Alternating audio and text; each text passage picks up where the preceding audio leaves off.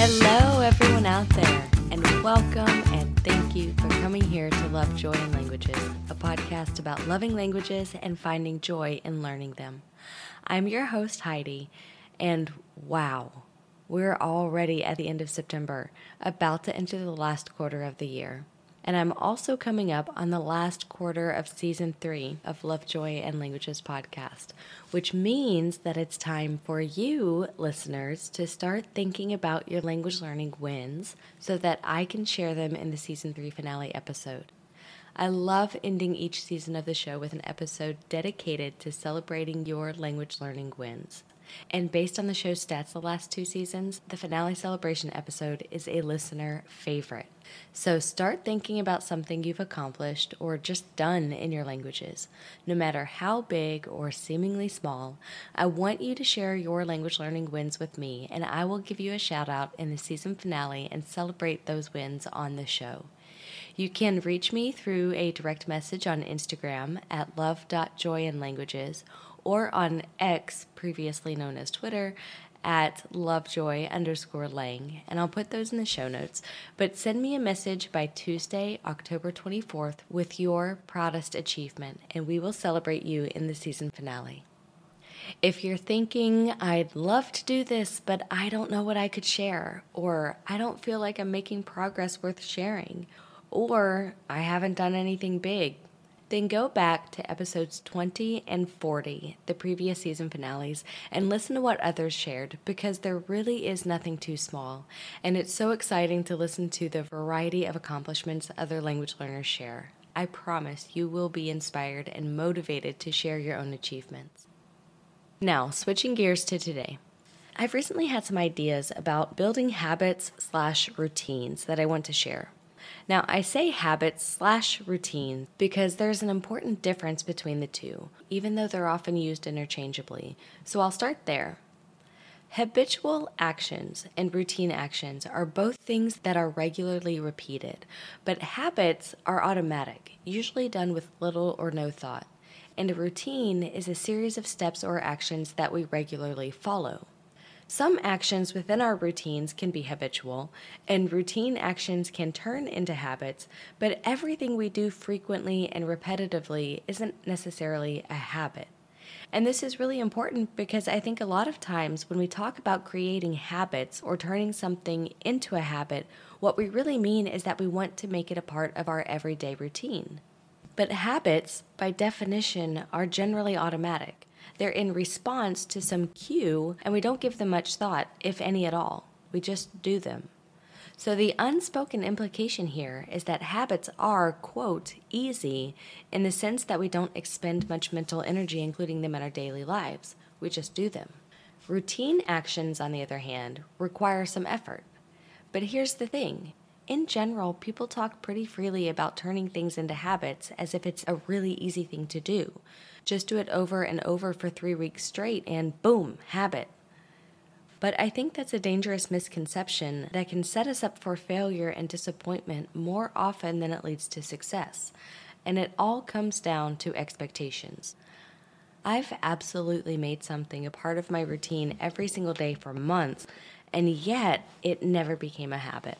It was easy to stop doing that thing once I reached my goal or when my life situation changed. Working out comes to mind here. There are so many phases of my life when I've had a great daily workout routine that I stuck with for months, even a year or more, but then something changed and the routine was broken, and it was difficult to get back into the repeated action of working out. The opposite of this is also true.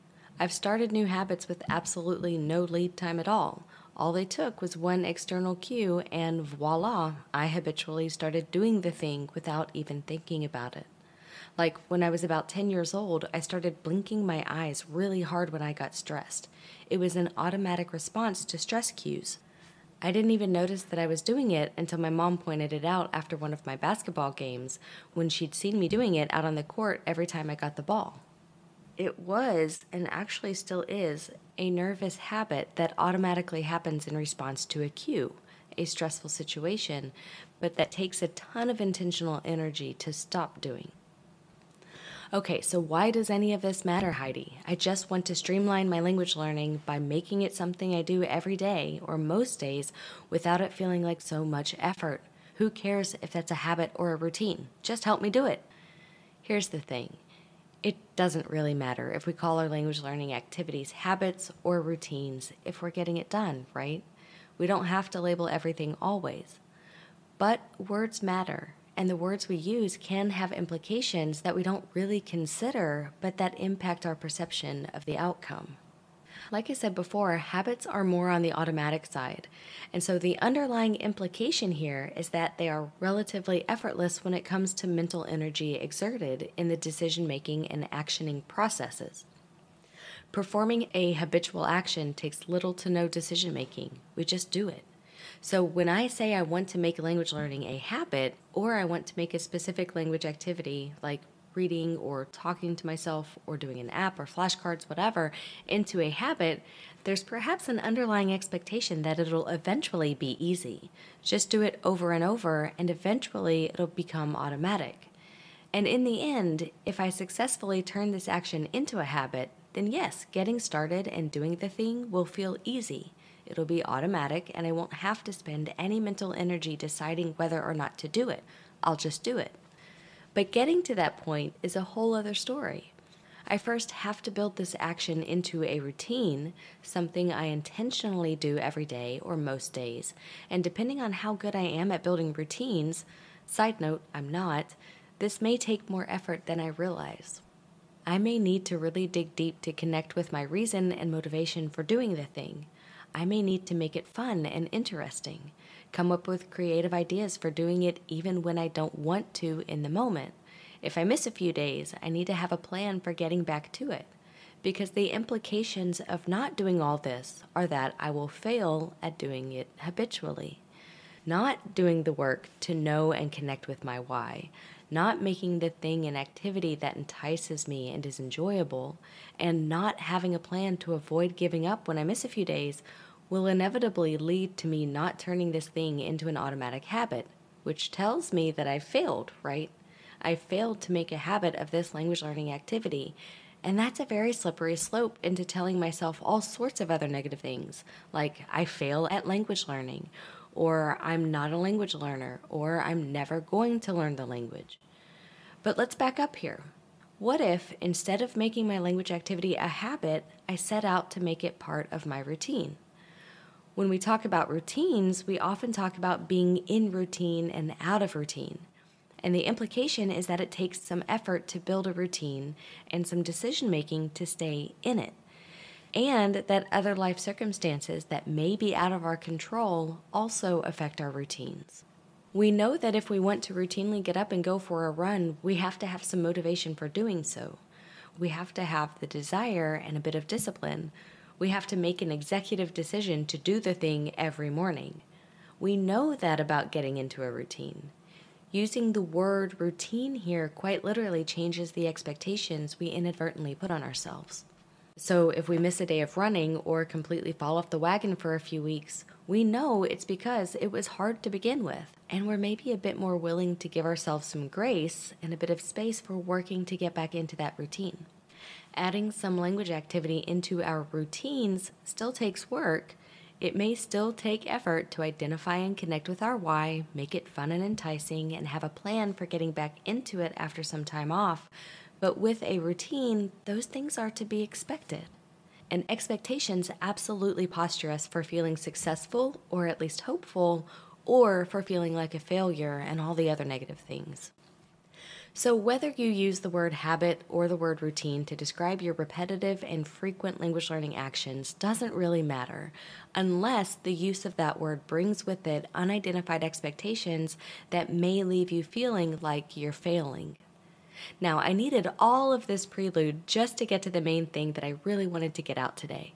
It all started with thoughts on habit building, which led me to question if I'm really trying to build a habit or if it'd be more accurate to say I'm adding something into my routine.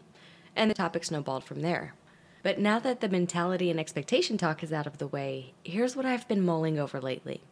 For many years, my habit slash routine building has come from a place of all or nothing. And anything I ever do from a place of all or nothing will inevitably go in the direction of nothing. I really want to do something regularly. I get a plan in place, go all in, and start doing it. Then the next thing I know, I've let some days slide, or maybe I'm not fully doing it to the level I was in the beginning, so I stop. In my mind, I'm not succeeding because I'm not doing it to my full expectation. Therefore, what's the point of putting more energy into this thing if the result is that I'm just going to feel like I'm failing? The real problem here isn't that I can't stick to something, though. It's that adding things into my daily or weekly life is hard. It's hard to change my routine. It's hard to add something else to my plate, even though I have incredible desire and motivation for it. And sometimes, or most of the time, really, the thing is too big to just plop down into my life. So, the thing I'm striving for right now is to go smaller. Anything I want to change about my life has to start from the first tiniest step. And when that step is a routine or a habit, when it feels easy or at least doesn't require a lot of toiling and decision making, then I can increase the thing to the next step. The example that brought this to the forefront of my brain is reading. Reading in my target languages for myself and also reading with and to my kids, especially in German. Part of making reading fun and also saving money is going to the library. So, in my mind, I envisioned taking my kids to the library every week, we have two local libraries, and the one that's walking distance for us is open one day a week, so that makes it easy to pick a day for making this a weekly routine thing we do. So I envisioned us walking down there once a week after school. We each choose a book or two, then we read together every night. They teach me some German words from the books because they understand way more than I do, and it's just a thing that we do. And I decided this is exactly what was going to happen. But what really happened? It rained, or it was too hot, and the kids didn't want to walk to the library. After complaining and coaxing, we drove down. But then my son just wanted to borrow board games. My daughter couldn't choose a book, and I didn't find anything interesting at my reading level. But we managed to make it back home with some books. I think we read one of the kids' books that afternoon, but then the books sat on the nightstand until time to return them, unread. Some version of this happened every week for a few months. We definitely read some books, but because we weren't reading all the books, finishing all the books, I started to feel like it was pointless. Why bother going to the library if it's such a hassle, the kids aren't into it, and we don't even read all the books we borrow? And the reason to keep bothering is consistency.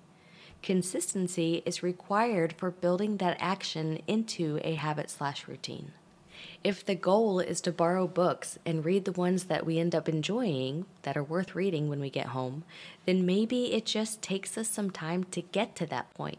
So I had to break it down. Getting to the library can be a hassle, and if we borrow something, then I have to go again and return it. I'm obligated. And with the mental load I carry for our busy family of four, obligating myself to something else often gets overwhelming, even something as simple as returning a book to a library that I literally pass on my way to work. So that was the first step for me making this part of my weekly routine just getting to the library. I had to let go of any expectations of reading all the books we get or even of just getting any books at all. The act of going to the library every week was the first thing that I needed to make a routine thing. And breaking that down even more, I needed first to make it a routine for myself and let go of any expectations that the kids join me. That was much easier to do. Every week I asked the kids if they wanted to come. Sometimes they did, and sometimes they didn't. But no matter what, I went to the library. I got books for each of us, Sometimes we would read all of them in two days, sometimes none at all. The next step was to get the kids to come with me every week. I'd need to pick a time of day when we could all commit and then stop asking if they wanted to and instead say, Hey, kids, we're going to the library. It didn't take much longer for them to stop complaining about the weather or the walk and to just start coming along because now they were used to it. Sometimes they got books, sometimes they got games, but no matter what, we went together. Once this started feeling like a more natural routine thing to do, I moved on to each of us borrowing a book. again, there was some resistance. My son loves the board games the library has, so I just told him he can get a game if he also chooses a book. The first book he chose was a Star Wars comic, which was much too advanced for him. But that was okay. The focus at this point was just to get him interested, get him looking at books, and get him in the habit of borrowing a book with his own library card. And this is where we are now with the whole library reading routine thing. Going to the library on the same day at about the same time every week is just something we do together. Bringing home books that each of us have chosen is just something we do. Now we're at the step where I'm working on us reading those books, or at least the ones that turn out to be worth reading. That's the great thing about public libraries is that if you don't like a book, there's no guilt in not finishing it. Nothing is lost. But getting us to read the books we bring home is something that, again, takes some intention.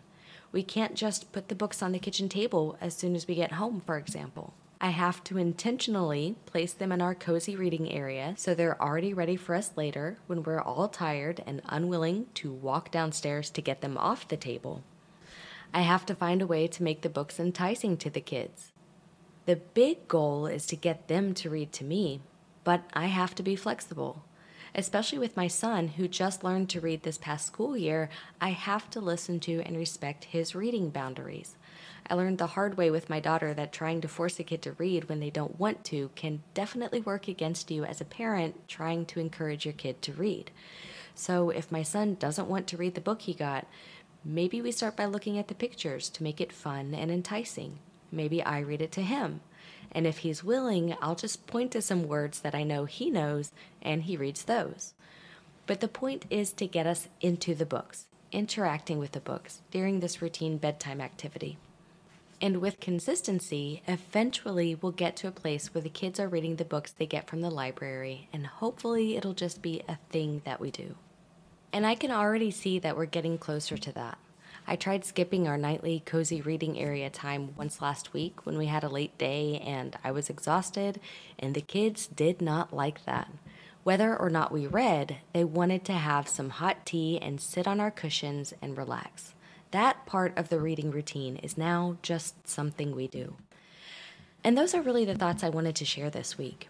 The key takeaway is that if we feel like we're failing to make a language activity or any activity a habit, then it's possible that we need to dig a little deeper and see if we can identify what expectations we're putting on ourselves that aren't being met. Maybe a simple word change from habit to routine will make those underlying expectations more reasonable. And then, are we going all or nothing here? Are we expecting ourselves to master the routine from the beginning and turn it into a habit in three weeks' time? Or can we break the task down even smaller into tiny actions that become routine one by one? If you want to watch an episode of a TV show in your target language often, how can you turn this desire into a process instead of an all or nothing action that eventually leads to nothing? Maybe you start by just creating TV time, period. Set an alarm on your phone, and every Tuesday and Thursday at 6 p.m., you watch an episode of a TV show in any language. Once that's part of your evening routine, maybe you go the next step and turn on subtitles in your target language. Then, weeks or months later, however long it takes, turn the audio to your target language. Maybe you switch subtitles to your native language here, and then the next step is audio and subtitles in your target language. Perhaps you want to make vocabulary review a part of your daily life. How can we break this down into smaller tasks? Maybe you start by simply finding a time of day where you hold your flashcards, or you open the Anki app, or your vocab notebook, or whatever you have. Maybe the first step isn't even reviewing, it's just getting used to being in a space with your vocabulary. Once you're used to opening that vocab tool, then you go as small as you need with the next step. Review one word, review 10 words, review for one minute or 10 minutes, whatever feels manageable to you. Make that a routine thing over the course of several weeks or however long it takes, and slowly increase step by step until you get the entire action where you want it to be. It can feel like a waste of time to sit with your app open but not review any words, or to watch TV in your native language when you're telling yourself that you need to in your target language, or going to the library and not even getting any books. But sometimes what we need is to make a habit slash routine out of the most basic step. Because sometimes, oftentimes for many of us, getting started is the hard part. So, making a habit slash routine out of getting started is exactly what we need for the rest of the action to fall into place in full. So, that's where I'll leave you all this week. Please start thinking about a language learning win that you want to share with me for the season finale episode. I can't wait to hear and share what you all are accomplishing. And until next time, ciao.